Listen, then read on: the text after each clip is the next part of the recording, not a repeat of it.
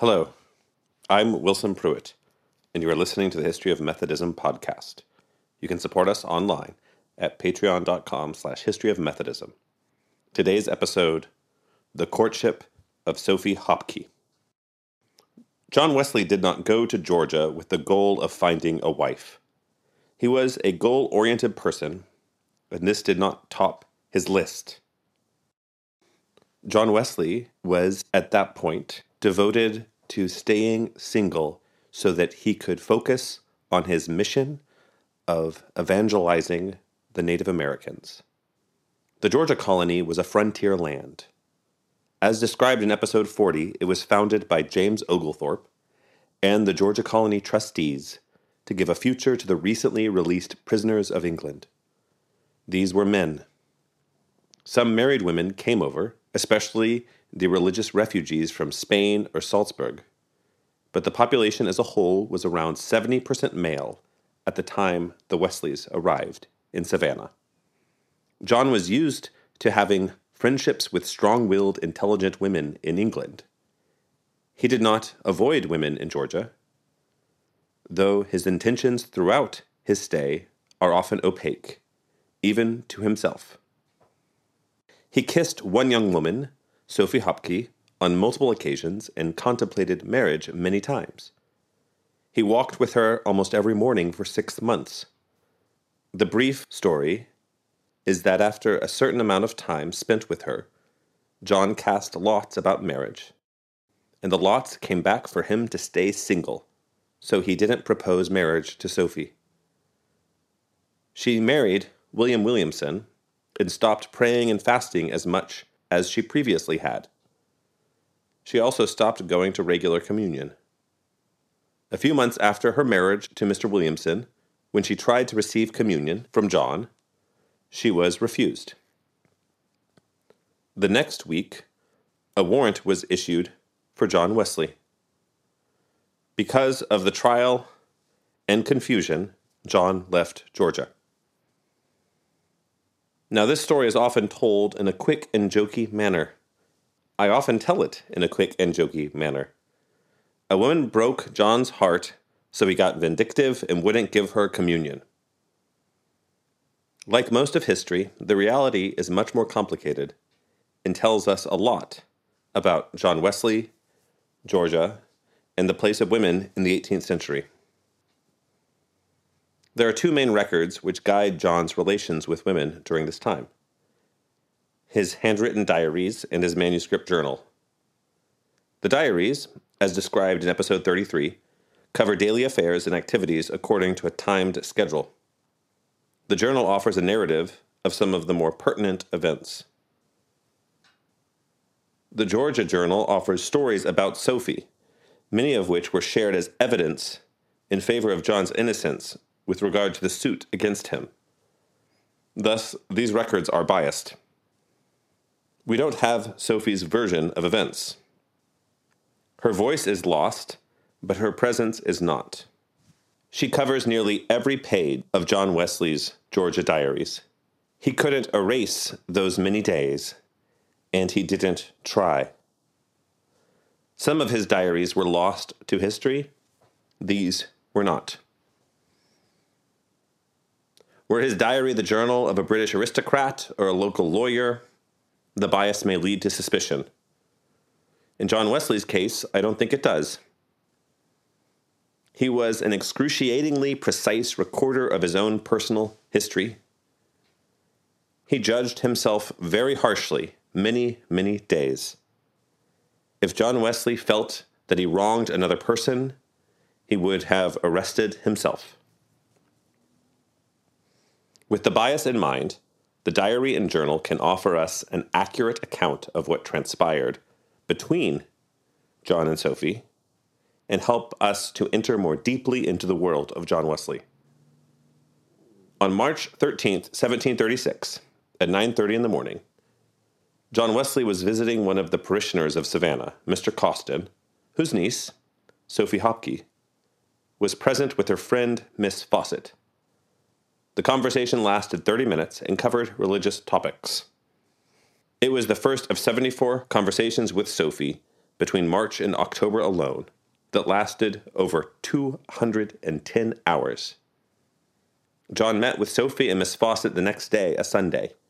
He noted in his diary that Miss Sophie and Miss Fawcett were much affected. Mr. Causton was an important business owner on the island and a frequent correspondent of the trustees in London. Causton was a central political player in Georgia. If you were on his good side, everyone loved you. If you were not, you best be leaving town soon. In his manuscript journal, John describes these early encounters in the following way quote, At my first coming to Savannah in the beginning of March 1736, I was determined to have no intimacy with any woman in America. Notwithstanding which, by the advice of my friends, and in pursuance of my resolution to speak once a week at least to every communicant apart from the congregation, on March the 13th, I spoke to Miss Sophie Hopkey, who had communicated the Sunday before, and endeavored to explain to her the nature and necessity of inward holiness. On the same subject, I continued to speak to her once a week, but generally in the open air and never alone, always in the presence of Miss Fawcett. I had a good hope that herein I acted with a single eye to the glory of God and the good of her soul, both because I did not act by my own judgment and because, though I approved of Miss Sophie's constant attendance both at the morning and evening service and at the Holy Communion, yet I had a particular dislike to her person and a still greater to her common behavior which was reserved, I thought, even to affectation. Soon after being at Mr. Causton's house, Mrs. Causton, when I went from the room, said, There goes a husband for my Fikey, her common title for Miss Hopkey. In June following, she told me, Sir, you want a woman to take care of your house. I said, But women, madam, are scarce in Georgia. Where shall I get one? She answered, I have two here, Take either of them. Here, take Miss Fawcett. I said, Nay, madam, we shan't agree. She is too merry for me. She replied, Then take Fikey. She is serious enough. I said, You are not in earnest, madam. She said, Indeed, sir, I am. Take her to you and do what you will with her. John Wesley only saw Sophie three times in April and four times in May. Though he did ask Sophie and Miss Fawcett into his house for breakfast in April, and he writes, quote, Though I hope my eye was single in this too, yet I doubt whether it was not a step too far, as tending to a familiarity which was not needful. After visiting Frederica Island for much of May and June, where Charles was staying, John saw Sophie again on June 30th at noon, and noted that she was much affected. In the manuscript journal, John writes that Mrs. Causton had come to him saying that Sophie is ruined because she wants to marry a person then in prison for forgery. Mrs. Causton tells John that he is the only person she listens to. So John went to see her. He writes, quote, Soon after, Miss Sophie came, all in tears, and with all the signs of such a distress as I had never seen. She seemed to have lost both comfort and hope. I stayed with her about an hour, at the end of which she said she was resolved to seek comfort in God only, and through his help to tear from her heart any inclination which she knew did not tend to his glory. I was deeply affected with her distress. My friends believed it was now my duty to see her more frequently than before in compliance with whose advice I accordingly talked with her once in two or three days, often alone. In all those conversations, I was careful to speak only on things pertaining to God. But on July 23rd, after I had talked with her for some time, I took her by the hand and, before we parted, kissed her. And from this time I fear there was a mixture in my intention, though I was not soon sensible of it. Thus begins, in one sense, the unintended courtship of Sophie Hopkey. In another sense, thus begins John Wesley stringing along an innocent girl. She was a reserved girl, and it is easy to imagine situations where John is going on and on about holiness, and Sophie is nodding along in approval. In much the same way, today, as if John were droning on and on about fantasy football, and Sophie were nodding along in approval. Because of the limited data, because of the limited data, conjecture and projection fill descriptions of John Wesley and Sophie Hopkins' relationship. We should hold our assumptions lightly, but also see that the relationship was complicated and it was a two way street. Sophie Hopkey had agency in the relationship, and she had things that she wanted out of John Wesley. John talked with Sophie 23 times in July. In August, Oglethorpe asked John to spend more time with Sophie. He met with her 33 times in August. After talking with Oglethorpe, John went to Sophie and, quote, talked with her near an hour. I told her I would now lay aside the reserve I had used with her in Savannah, being convinced that God had in a peculiar manner committed her to my charge. That therefore, in all my intercourse with her, I should look upon her as one of my sisters, and omit nothing in my power which might be conducive to her giving herself up to God. A few days later, John was sick. It was still August of 1736. Sophie helped nurse him. During that time, he read to her prayers and tracts. Quote, I began the devotional tracts on the presence of God. I was quite surprised to find in one of so little experience a taste for the noblest passages in them. Those thoughts, she often said, gave her comfort and ease in the bitterest of afflictions. Twice or thrice after our reading, I kissed her, but I soon immediately condemned myself as having done foolishly, being convinced, and the more so because she seemed not displeased, that it was not expedient either for her or me. In private, she commonly employed herself in Mr. Law's serious call and Christian perfection.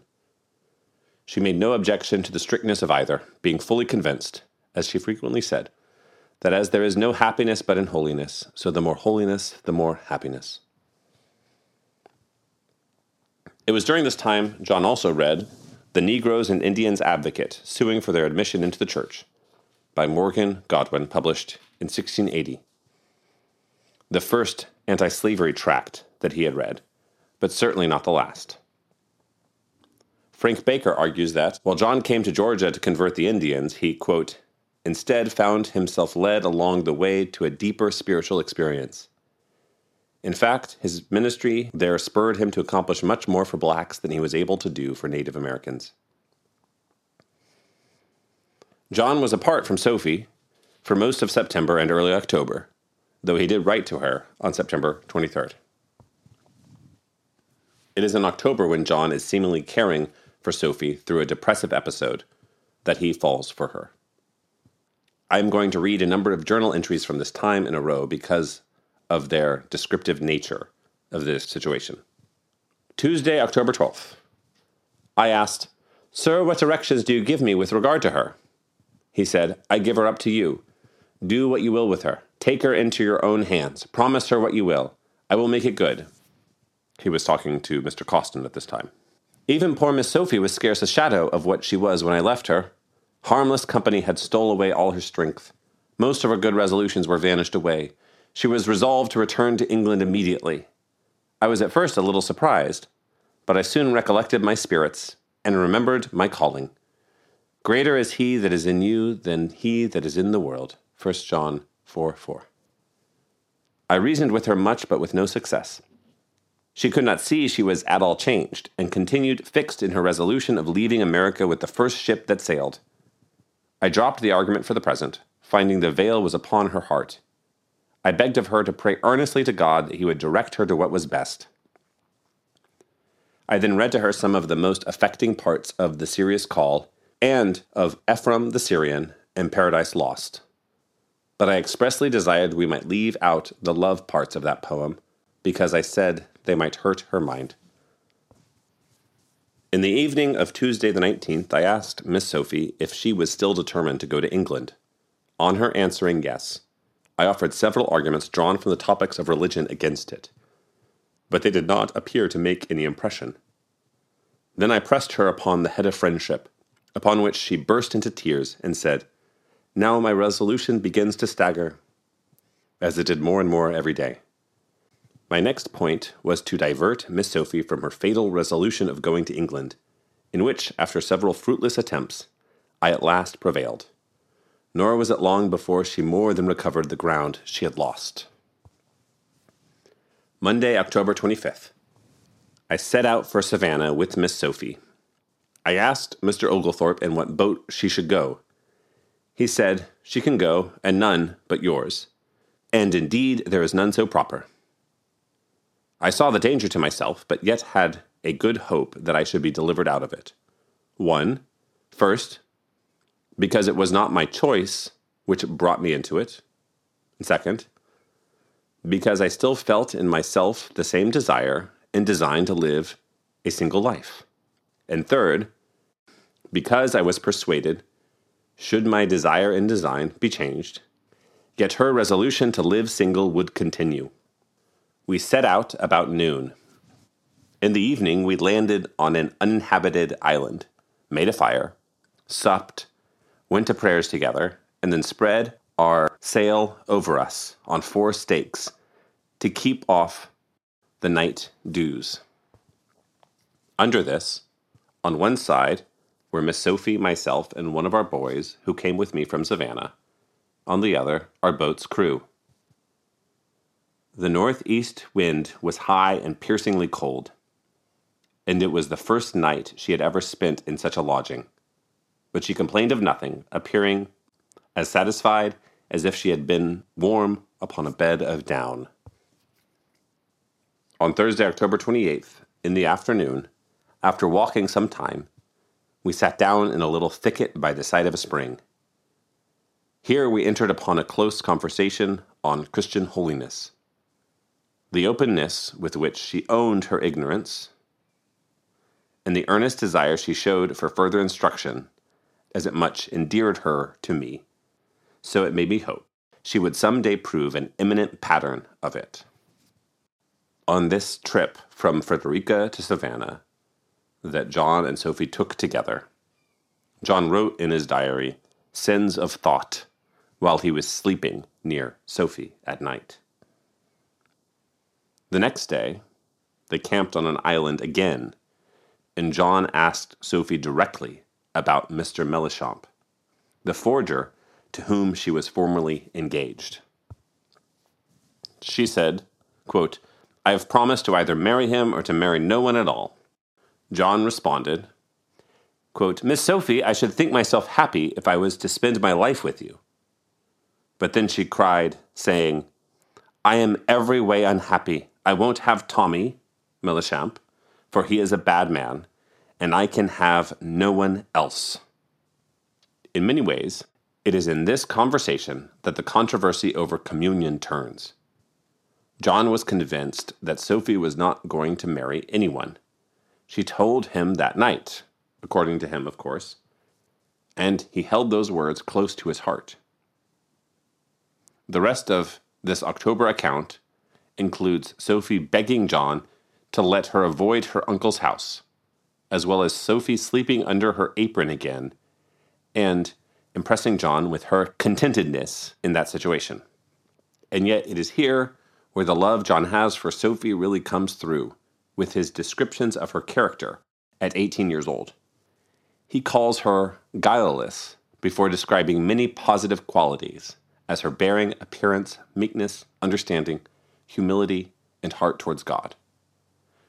This causes John to write, quote, Such was the woman, according to my closest observations, of whom I now began to be much afraid. My desire and design still was to live single, but how long it would continue I knew not. I therefore consulted my friends whether it was not best to break off all intercourse with her immediately. Three months after, they told me it would have been best. But at this time, they expressed themselves so ambiguously that I understood them to mean the direct contrary, vis a vis, that I ought not to break it off. And accordingly, she came to me as had been agreed, every morning and every evening. John Wesley kept his resolve for a few days, but on November 20th he kissed her again and relapsed, his words, again and again until he left for Frederica after Christmas. Into the next year, John Wesley's manuscript journal describes his inner turmoil over Sophie. He seems convinced that she would have said yes if he had proposed, because he writes, quote, I cannot recollect so much as a single instance of my proposing anything to her, or expressing any desire, which she did not fully comply with, except that one on February 15th, the day after I told her my resolution not to marry. Before February 15th, John, in his words, uses the familiarities with Miss Sophie he had resolved against, and likewise, again, hinted at a desire for marriage, though he made no direct proposal. During this time, it was Sophie who said that it was best for clergy not to marry, and that she had resolved not to marry. Wesley's friends were convinced that he should not marry Sophie, Mr. Causton, Sophie's uncle, seemed convinced otherwise. And it is here that John lays out the reasons he did not propose. 1. Because I did not think myself strong enough to bear the temptations of a married state. 2. Because I feared it would have obstructed the design on which I came, the going among the Indians. 3. Because I thought her resolved not to marry. It is then on February 15th that John tells this conclusion to Sophie that is, that he resolves not to marry until he ministers to the Indians. At this, she breaks off her visits to his house, though she asks him to come to her uncle's for regular prayers. Wesley takes some days to reflect upon all that had happened. He saw her a few more times over the next month, but not with the same intimacy. His friends are stridently against their match at this point. On March 4th, John made three lots. One had Mary, the second, think not of it this year, the third had think of it no more.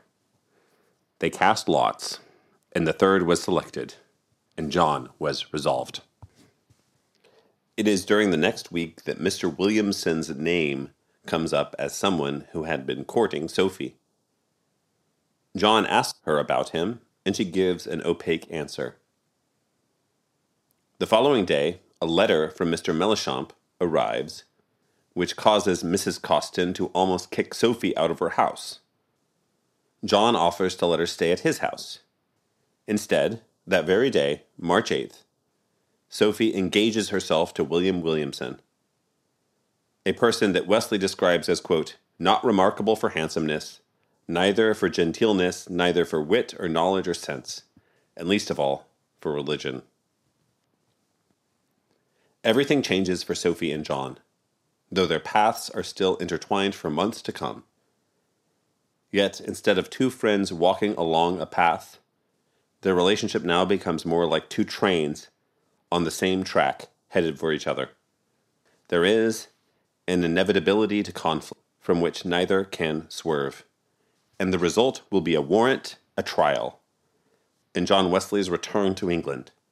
Next time on the history of Methodism.